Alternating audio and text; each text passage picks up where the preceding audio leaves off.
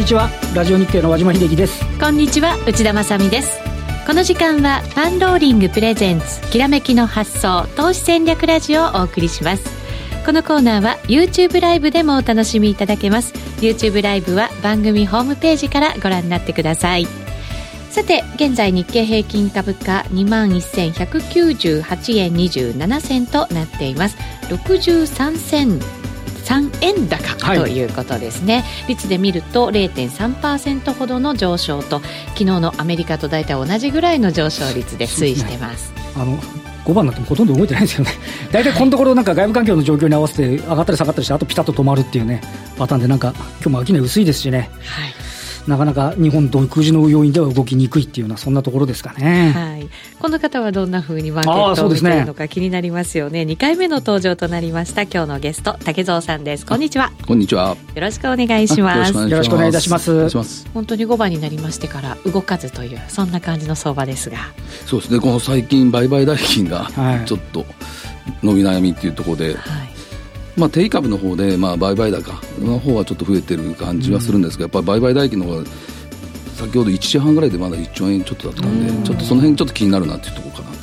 昨日も少ないなと思いましたけどさらにそれを下回るような水準、ね、まあねインデックスがなんとなく値を保ってるんでね、はい、あの一息がついてるっていうところですけどね、うん、やっぱりなんか FOMC なんかを控えてまだちょっとあるんですけどね日数ね。ねあとねちょっと、まあ、今まで、ね、ベトナムベトナムじゃないあの、えー、メキシコとかの話が、はい、ちょっとねそれがアメリカ的に言うと晴れたり FOMC のね今の話ちょっと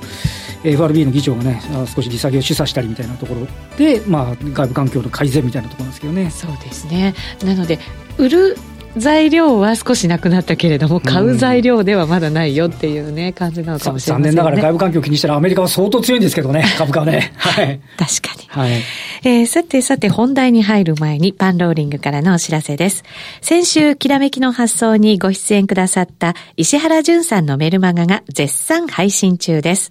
今月から新たに紹介されているトレンドサイクルチャートなど会員限定の売買シグナルも公開。6月19日水曜日午後8時からは、原因か、会員限定のライブセミナーも開催します。さらにその石原さんも登壇する北浜投資塾特別対面イベント、株と先物オプション取引のトレード技術を学ぶを6月29日土曜日に開催します。ラジオ日経でもおなじみの相場志郎さん、坂本慎太郎さん、ゆうじさんといった9名の著名投資家が個別株だけではなくオプションや先物、指数についてそれぞれ異なるテーマで講演をしてくださいます。全講演は無料で受講することができますが、事前申し込み制となっておりまして、定員になり次第受付を終了させていただきます。すでに締め切った講演もあるというふうに伺っています。ぜひ番組ホームページからお早めにお申し込みいただきたいと思います。それでは進めていきましょう。このコーナーは投資専門出版社として投資戦略フェアを主催するパンローリングの提供でお送りします。さあ、それではまずは和島さんに今日の株式市場について伺っていきたいと思います。えー、現在日経平均株価は小幅高での推移ということになっています。そうですね。あの、はい、えっ、ー、と、ニューヨーク株式市場昨日上昇して78ドル高。で、これがいわゆるその、えっ、ー、と、メキシコ、トランプ大統領がメキシコへの追加関税を見送ると。いうあの材料なんですけど、これ自体はね、東京市場で昨日織り込んで推移をしてて、えー、東京で昨日午前中見てたらニューヨークダウは先物で100ドル以上上がってたんで、まあ、あの、しっかりするっていうのは、まあ、織り込み済みということで、まあ、今日、本来で言うとね、あの、手がかり材料乏しいんですけど、これだけちょっとすごいのは、えっ、ー、と、ニューヨークダウって6連投になってて、うんはい、この 6, 6連投っていうのはそもそもが、えっ、ー、と、去年の5月以来、だから13ヶ月ぶり。で、この間、えっと、1247ドル上がってるんですよ。で、2600ドル回復になって、はい、なんか下上って言ったらもうなんか最高値がなんか意識されるぐらいな勢いになってますと。いうことなんですね。で、まあ、と、あと東京とすると、まあ、折り込み済みってこともあって、朝方は少し難聴にスタートしたんですけど。今日はマイナススタートでしたね。はい、で、そこからやや為替が、えっ、と、108円台の前半ぐらいから半ばぐらいまで、えー、来ているということ。はい。現在108円60銭、61銭あたりでの推移と、はい、はい、なっています。ね、えっ、と、さらに上海総合指数が、今2%を超える上げ、上昇率になってて、はい。まあ、このあたりがね、少しこう下支えにはなってきてると。そうですね。ぐんと伸びてきたんですね、上海は。その割には伸びてないんですけどね、日経平均はね。まあちょっと、あの、ということで、まあ先ほどは出てますけど、ちょっとやっぱ飽きない換算の中で、えー、昨日あの、フィラデルフィア半導体株指数、ソックスも2.5%上昇はしてるんですけど、はい、まあちょっとなんかテクノロジー系も、いまいちついてってないかな、みたいなね、感じでありまして、あ外部環境を一一通り織り込んじゃうと、なんとなく動きにくいねみたいなところ、はい、ニューヨークがね、かなり力強く上昇している割には、日経平均は下げるときにね、やっぱり結構大きく下げてましたけど、戻るときもちょっと鈍いねっていう感じのところですかね。そうですね。ただまあ一番下げてきたそのテクノロジーのところが少し一旦落ち着いたように見えるところは、安心材料ではね、ねはい、あの、昨日の海外の新聞の論調なんかを見ると、このソックス指数自体がちょっとしたラリーになるんじゃないかっていうような見立てをする向きもあって、はい、ここのあたりがね、若干、まあその米中の貿易摩擦の関係で、えー、半導体のニーズだったり、あとは、えー、製造業2025、いわゆるファクトリーオートメーション系とかね、まだまだあの下期どうなるかっていうね、ところが見えにくいところありますけど、あのメキシコもですかって言われる時よりは、少し、はい、少し外部環境をね、改善しているというような形ですけど、武田さんどうですか？マーケット、このところの動き、どのようにご覧になってますか？まあ本当にちょっと日本株だけ 置かれていってるような気はするんですけど、まあ、来週6月17日のこのアメリカの公聴会ですよね。あの、企業との公聴会を多分、はい、あの、やると思うんで、まあ、ここのところで、あの、その後に今度 G20、はい、それに向けての、あの話し合いがその国内の方でどういうふうになるかっていうところが重要になるのかなと思ってます、うん、はい、この6月17日の公聴会ってどんな内容になりそうなんですか？これ多分あの、アップルとか、あの、その大手企業さんから、あの、トランプさんが、はい、あの、聞きに来るんじゃないですかね。で、それが多分17、ね、いろんな話題を振りまいている。17、18ぐらいで多分やられると思うんで。17、18ぐらいで。その辺、はい、それが一番の、あの、まずは、どういう、あの、企業が、あの、今どういうふうな状態なのかっていうのをいうことだと思いますけどね。G20 があって、その今度はあのあの FMC もあって、FMC なんか7月の利上げがもう8割ぐらい織り込まれてるとか言って、利下げですね。あ、失礼しました。利下げ織り込まれてるとか言って、だから、その6月の時に何らかのササゼッションがあるのかね。これまでだって普通に金利低下してって、景気悪いじゃないかとか言ってたのに、あのパウエルさんがあの利下げしたしたら、金利低下でいいじゃんっていう話になってるところが、ちょっとね、どういう反応なのかなっていう感じはしますけどね。そうですね、はい、もしかしたら年内に2回も、そして、えっ、ー、と、年が明けたら1回やるかもしれない、ね、3回ぐらいまで織り込んでるみたいなね、動きというふうに見る方もいらっしゃいますからね。やっぱりこの辺はちょっと気になるところではありますね。欧州も利下げスタイルで、で、中国は景気を喚起しなきゃいけない。そうですね。そんな中で景気悪い日本が消費増税しろって言ってますからね、ちょっとこのあたりはどうなんだっていうね。そうですよ。そうするとやっぱり違う方へなんか違う方へなんか言ってるね、今のマーケットがね、ねなんかどうなのかな、みたいな感じもしますよね。はい。それを政府はどんなふうに考えるのかというところですよね。ねこの後改めて竹蔵さんにいろいろお話伺っていきたいと思います。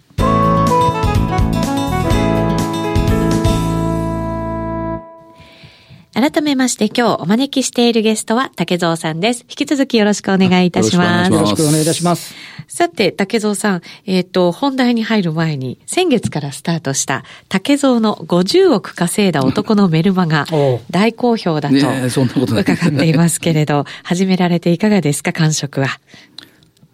まあ、感触って、まあ、ちょっとね、あの、相手の方とちょっと会ったりとかできないんで、まあ、どういう、ふうに伝わってるかっていうのは正直、まあ不安な面もあるんですけど、まあ自分なりにこう、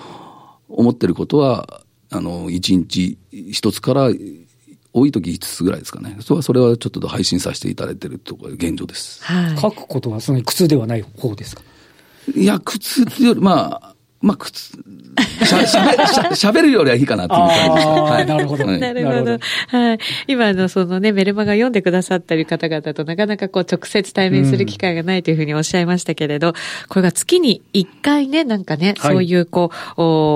お質問に答えたりするようなセミナーが行われるということで、先日5月28日にもその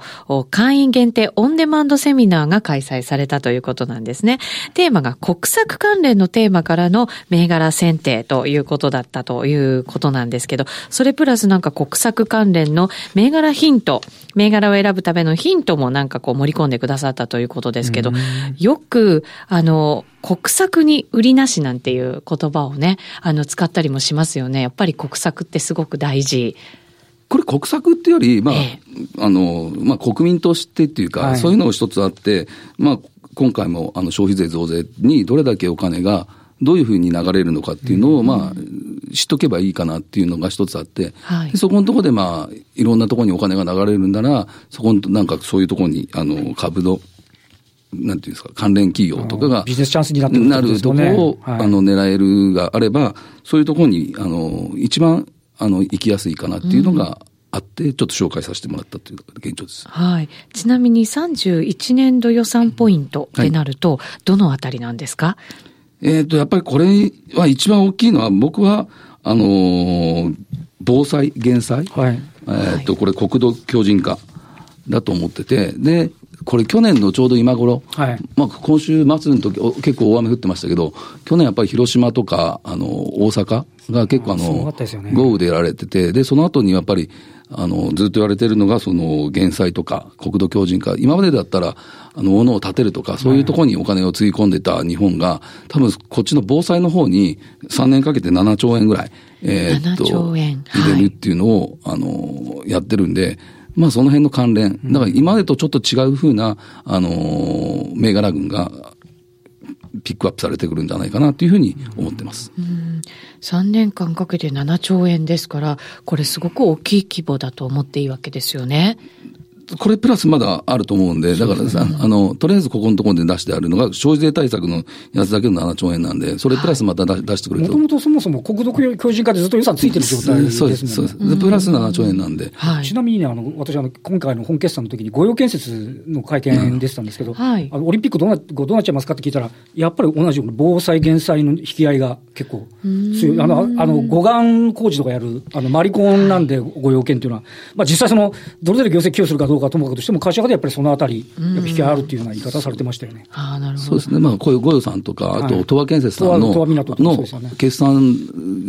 端子見れば、やっぱりちゃんと書いてあったりするんですまあ、それが利益になるかね、あれかしても、まあ、ちょっと違ったところの、今、あの、銘柄群も決算いいので出してるとこあるんで、はい、まあその辺注目かなって思っては思ってますね。なるほど。はい、決算単身も見て、はい、こういう国策のところをしっかり見れば、ヒントが本当に盛りだくさんということになるわけですよね。ねえー、その、えっ、ー、と、オンデマンドセミナーですが、リアルタイムで届いた会員さんからの質問にも答えてくださる、ね、ということで、ね、次回が6月25日に行われるそうなんですね。これはどのような内容のセミナーになりそうですか？えっと、まあ、そそれはもう、あの、会員さんの、あの、質問を、まあ、自分が答える形で、はい。まあ、今までのやっぱりメあのメルマガ配信して、やっぱりそこの場として、1か月に1回、そういう場を、あの、パンローリングさんが与えてくれているかなっていうところですね。はい。はい、そうすると、6月25日もたっぷり質問にも答えてくださると。そうですね。はい。いうことになりそうですね。ちなみにメルマガ、朝配信されてると思うんですけど、今日は一体どんなことを配信されたんですか？今日は ちょうど衆参同日選挙がなくなりますっていうのがあって、まあ、で、まあ、参議院選の向けての自民党の公約が先週の土曜日か金曜日ぐらいに出てたんですね。で、その分からちょっと、まあ、この予算じゃないんですけど、まあ、自民党が挙げてる、あの、公約のポイントを、まあ、7、8個あったんで、まあ、その辺からもう抜粋して、はい、まあ、そういう、まあ、こういう関連くるんじゃないかなっていうのを挙げさせてもらったと。で、あとはもう、あの、今日のニュースみたいなのを、はい、こう、乗っけたっていう感じですかね。はい、本当にだから足元の話題満載で、そうですね、しかも大事なテーマをね、ね。しっかりとなんかこう、お考えてくださってるというメルマガ。どうやってね、持っていったらいいんだっていうね、考え方っていうのは多分ね、竹田さんお得意のところですもんね。ですよね。はい、えちなみにさっき和島さんからソックス指数の話が出ましたけれど、はい、竹蔵さんも6月3日にそのソックス指数を書いたメルマガを配信されていて、すごく反響が大きかったというふうに伺いました。どんな内容だったんですか？えっと、これだから、あの、そろそろどっかで止まるだろうなっていうのを日本株が含めて6月ずっと売られてた局面で。で、何を見ようかなって言ったときに、これ即指数って実を言うと30銘柄しか構成されてないんですよ、ね。はい、はい、たった？そうそう。そうなんですか？しかも、あの、メーカーだけじゃないですよね。結構幅広い、あの、半導体関連なんですよ。で、この中で見ていったときに、もう下がり止まってたんですよ。28銘柄ぐらいが。あの、個別銘柄だけ見れば。はい、あと2銘柄ぐらいがちょっと、NVIDIA とか、その辺がちょっと、あの、もたついてるような感じしたんで、うん、そろそろこのソックス次第、指数自体は止まるんじゃないでしょうかっていう、あの、私の見通しを、あの、ちょっと書かせていただいて、でも次の日に、あの、独禁法の、ああ、はいはい。あの、ガファーのとこですね。でもその時もやっぱりソックス指数プラスなんですよ。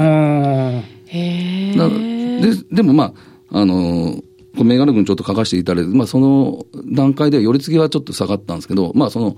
日経平均と比べれば、あの、パフォーマンスは良かったんじゃないかなというふうには思ってますけどね。はい、今回やっぱり中国関連もあって、ソックス指数って随分下がったイメージがありましたけど、ソックス指数ってどうなんですか？通常もやっぱりなんか、その他の銘柄の先行指数的な感じで使えたりもするんですか、まあよく、まあ先行指数とは言われてますけど、あと輸送株の、そうですね、ダウンですね。と、あとラッセル2000とか、そういうとこが大体、あの、結構先行しますよって言われて、やっぱり全部を全部見切れないとこがあって、まあ輸送株と、あとまあ、即指数なんかこの銘柄30ぐらいで、まあその辺の、あれを、まあ、これ海外のあれになっちゃうんですけど、まあその辺をで、あの、見ていけば、見れ、あの、止まるとことかが、ちょっとわかるかなっていうところで、あの、見てますけどね。なるほど。はい、なかなかね、一番最後のその底を見極めるってね、ね難しいですけど、そういうこう、ちょっと先行的なものをこう見ておけば、うん、なんとなくは分かってくる、ね、ラッセルなんか特に中古型株が多いんで、景況感の影響を受けやすいと言われてるんでね、うん、やっぱりアメリカの景況感が悪そうだったら、ちょっとラッセル見てみるとかっていうのは、ね、そうですよね。今回もちょっといち早くラッセルが下がってたみたいなところね、はい、ありましたからね。ニューヨークダウンも結局30銘柄ぐらいです30ですからね。はい、それでやっぱり、まあ、日経は225ですけど、はいはい、まあ、一番225で 多い指数が まあ、日経平均かもしれないですけど、アメリカなんかね、30とか、ね、ドイツとか50ぐらいでやってますからね、まあ、その辺、まあ、いろいろなそういうところで使いながら見ていく。のも大事かなと思ってます。構成銘柄の数なんかもしっかりとつかみながら、特徴も活かしながらですよね。その他にも、PTS 騰落銘柄とか親子上場といったものも配信されているというふうに伺いましたけれど。結構あの、PTS の、あの、施設取引施設時間外のところですね。時間外のところで今結構ここのとこがあの、今後、だと思うんですけど、多分、もっと商い増えてくるんじゃないかなと僕は思ってて。そうなんですか？で、これが多分直結、次の日にも直結するような形になってくると思うんで、で、今ちょっと、あの、今どういう銘柄が今日買われてるよって売られてるよっていうのをできなかとこう見ながら、はい、まあちょっと配信をさせていただいてるって感じです、ね、それもじゃあ次の日にヒントになるんですね。今回は特にそうだったけど、決算発表の、そうです。引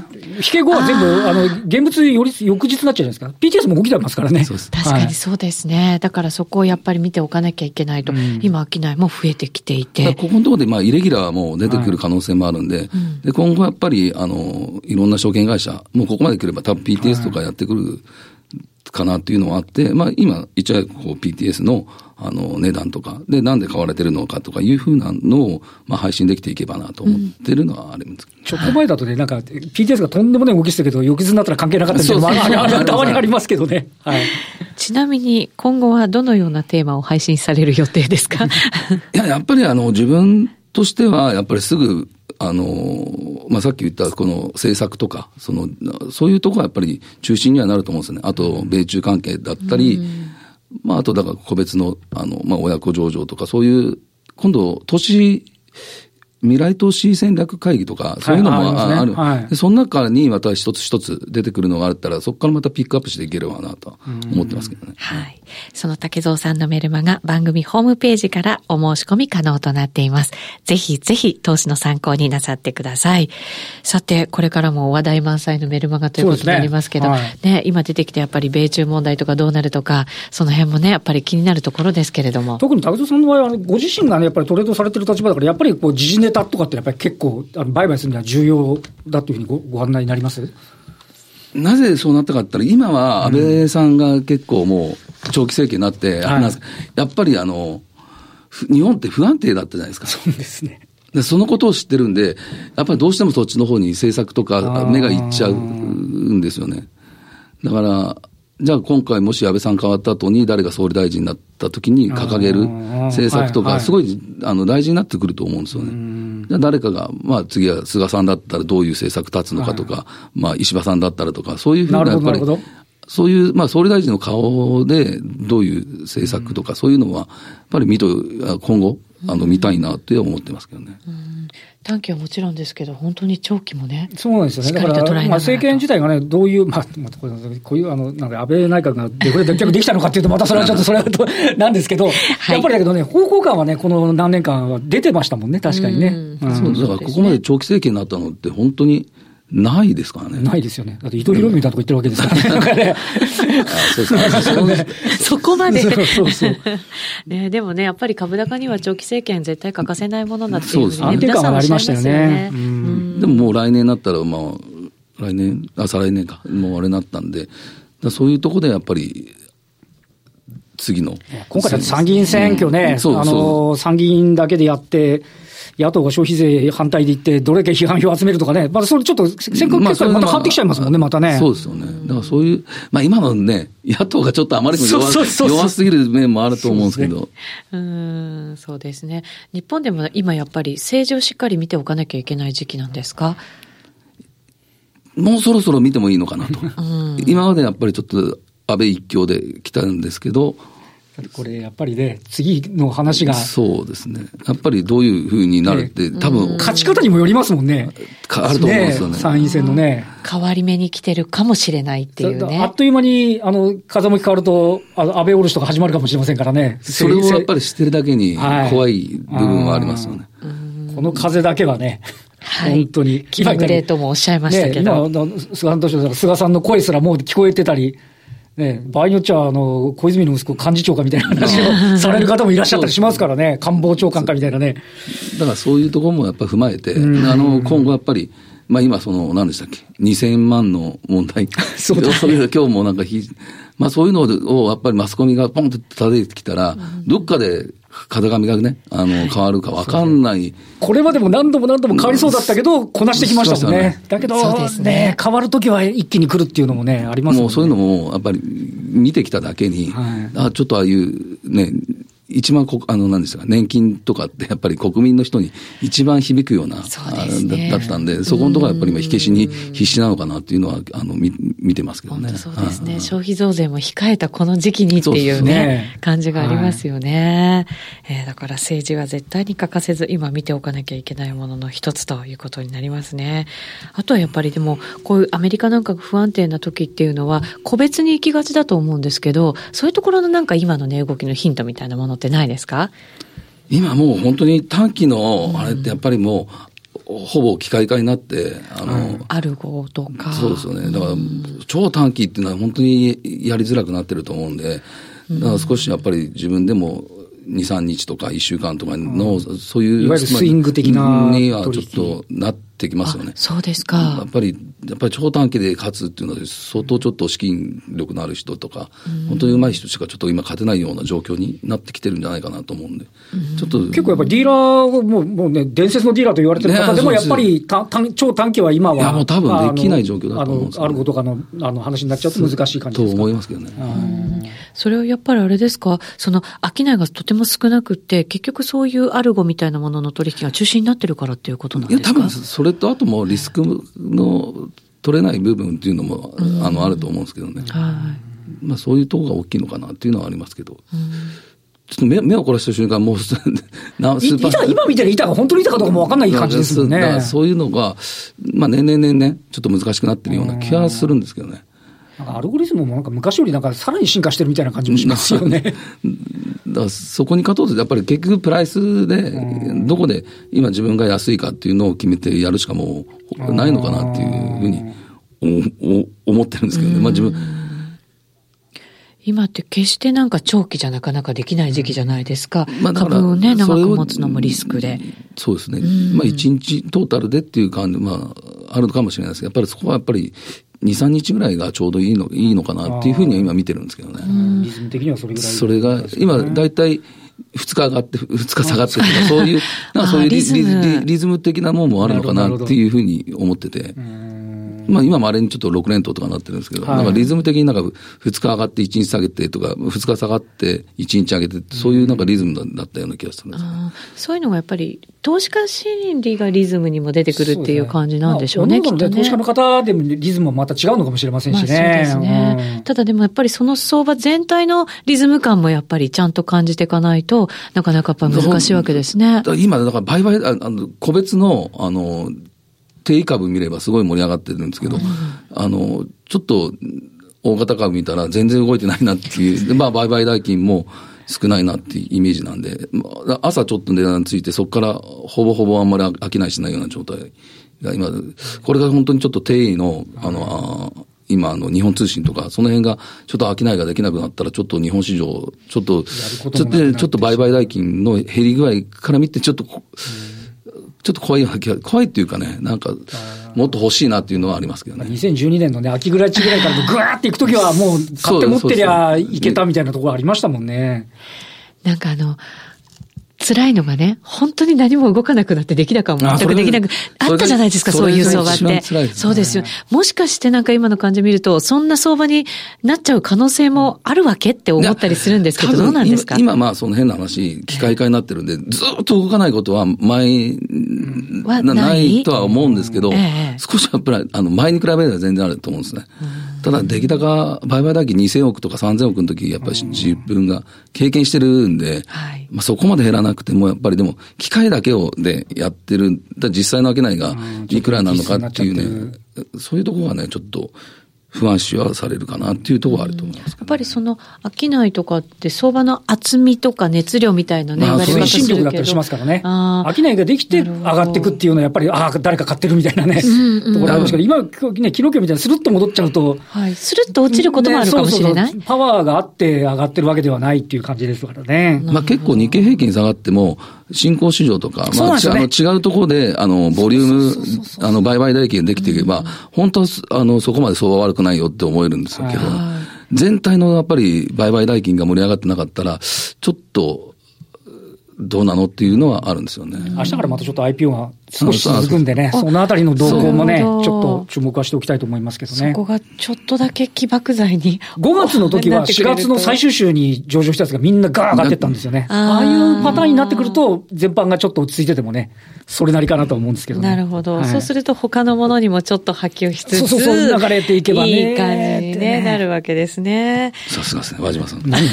希望的観測もだいぶ含んでますけど。ねそうですね。また、外部環境なかなか落ち着かない中ということなので、ね、あの、個人として。竹蔵さんのメメルマガ見ながら勉強しなきゃダメですね。そうですね。すね。足元の話題も、さらに先の長期的な視点もですね、養ってくれる竹蔵さんのメルマガでございますので、番組ホームページからお申し込みいただきたいと思います。月に1回は、えー、リアルタイムでですね、すえー、会員さんからの、ね、はい、質問にも答えてくれるということでございます。非常に満足度の高いメルマガとなっていますので、番組ホームページからご覧になってください。